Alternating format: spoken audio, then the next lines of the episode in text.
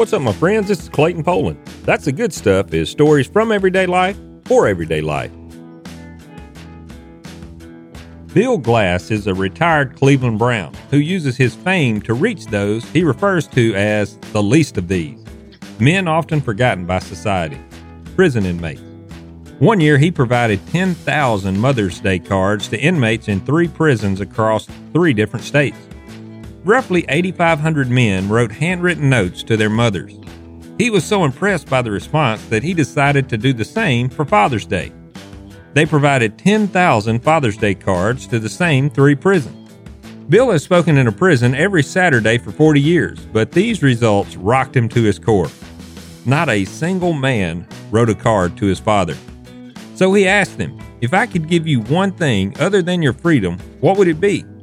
96% wanted to hear their dad say, I love you.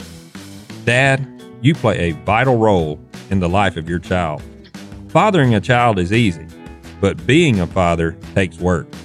Let's strive to be the best dads we can be because that, my friends, that's the good stuff.